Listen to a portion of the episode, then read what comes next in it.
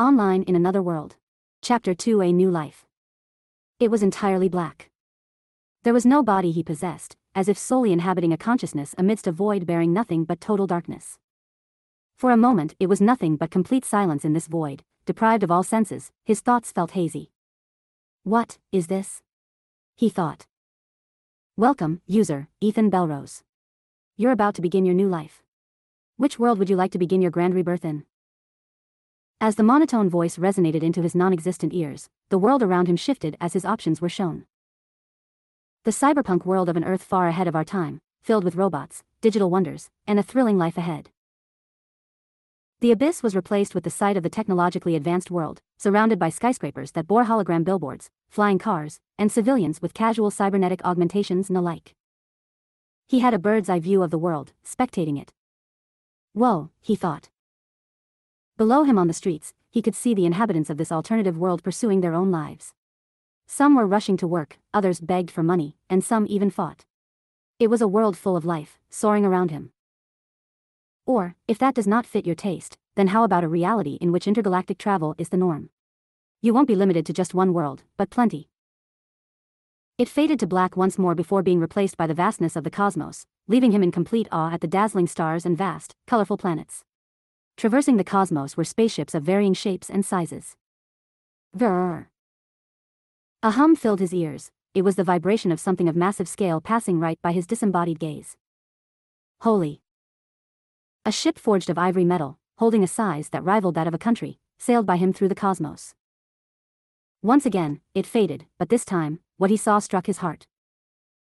Last, but not least, Arcadius, a world of fantasy, magic, dragons, and everything mystically imaginable.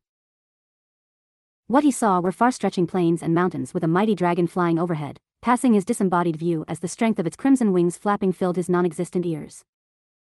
It was clear that this was only a snippet of a world beyond his wildest imagination. What will it be, Ethan? It didn't take much time for him to come up with his answer. All his life, he'd been surrounded by the hum of his breathing machine, attached to his computer by the hip as his only saving grace. This time, something more natural was in order, something magical. Arcadius. With that answer, the world around him returned to the pitch black void as the monotone system voice spoke directly to him. World decided. After a few moments, a hum filled his ears before the void began to shift into a blinding white. Calibrating desired life. Personality, perverted, not fond of strict rule, in need of emotional support. Match, found. Trina and Julius, newlywed couple, eccentric, loving.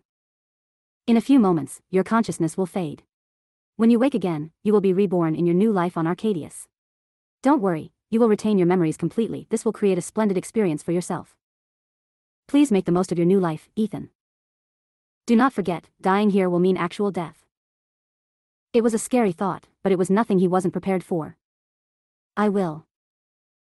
It was almost too exciting to bear, but that joy naturally settled down as his consciousness faded away just as warned. It's time, for my new life. He thought. There was a swirl of energy that encompassed his body, or lack thereof, it was as if the strands of time and space were rewoven, forging into a new destiny paved for him. You will be reborn as the bearer of the Dragonheart system. The blood of a great dragon, famous through the history of Arcadius, will run through your veins with a once-in-a-millennia potency. You will not remember this. Only once you reach an appropriate age will the Dragonheart system reveal itself to you. Until then, enjoy your new life. After an unknown amount of time passed, he blinked a few times, feeling a warmth around his body. Level 0. The status given to him wasn't exactly shown to him, but a subconscious system ingrained in his mind. Level 0. He thought. There was a swirl of energy that encompassed his body, or lack thereof. It was as if the strands of time and space were rewoven, forging into a new destiny paved for him. After an unknown amount of time passed, he blinked a few times, feeling a warmth around his body. The first sense to greet him was smell, it smelled of gentle lavender and a certain fresh, natural scent. Parting his eyelids fully, he looked up to see a woman staring down at him with a bright smile. Whoa, so close, he thought. The lavender smell without a doubt came from the woman. She was wearing what looked to be a pale nightgown, though it was difficult to see with his blurry sight. Though the look given to him by the amethyst eyes of the golden-haired woman was something he knew, it was an unmistakable look. The look of unconditional love from a mother. It was then he realized what that warmth around his body was, he was held in her arms. As he reached up naturally, his hands were tiny, small enough that a couple of the woman's fingers easily wrapped around his tender, pale hands. Lanterns sat idly on the walls, and the wooden structure was undeniably something befit of a medieval world, decorated with luscious flowers. The lack of white noise supplemented by electronics also added to this notion. He tried to speak, but his baby vocal cords were hardly responsive. Mmm, ma. The woman seemed delighted at the unintelligible sounds he made, looking up across the room. Julius. Come over here, quickly.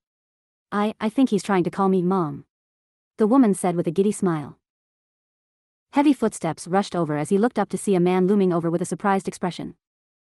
He had short, jet black hair with a scruffy beard.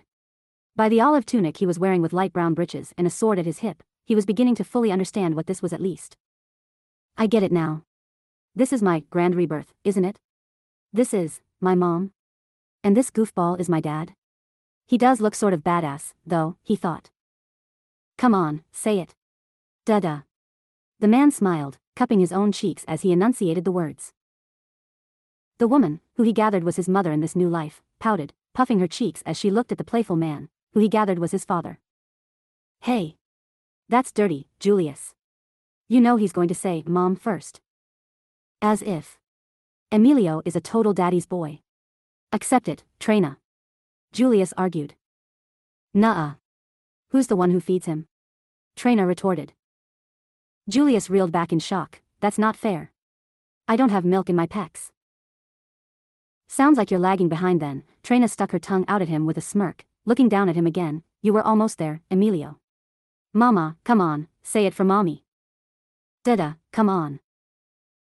While his new, eccentric parents loomed over him, trying to get him to speak, he simply stared up at them with tired eyes.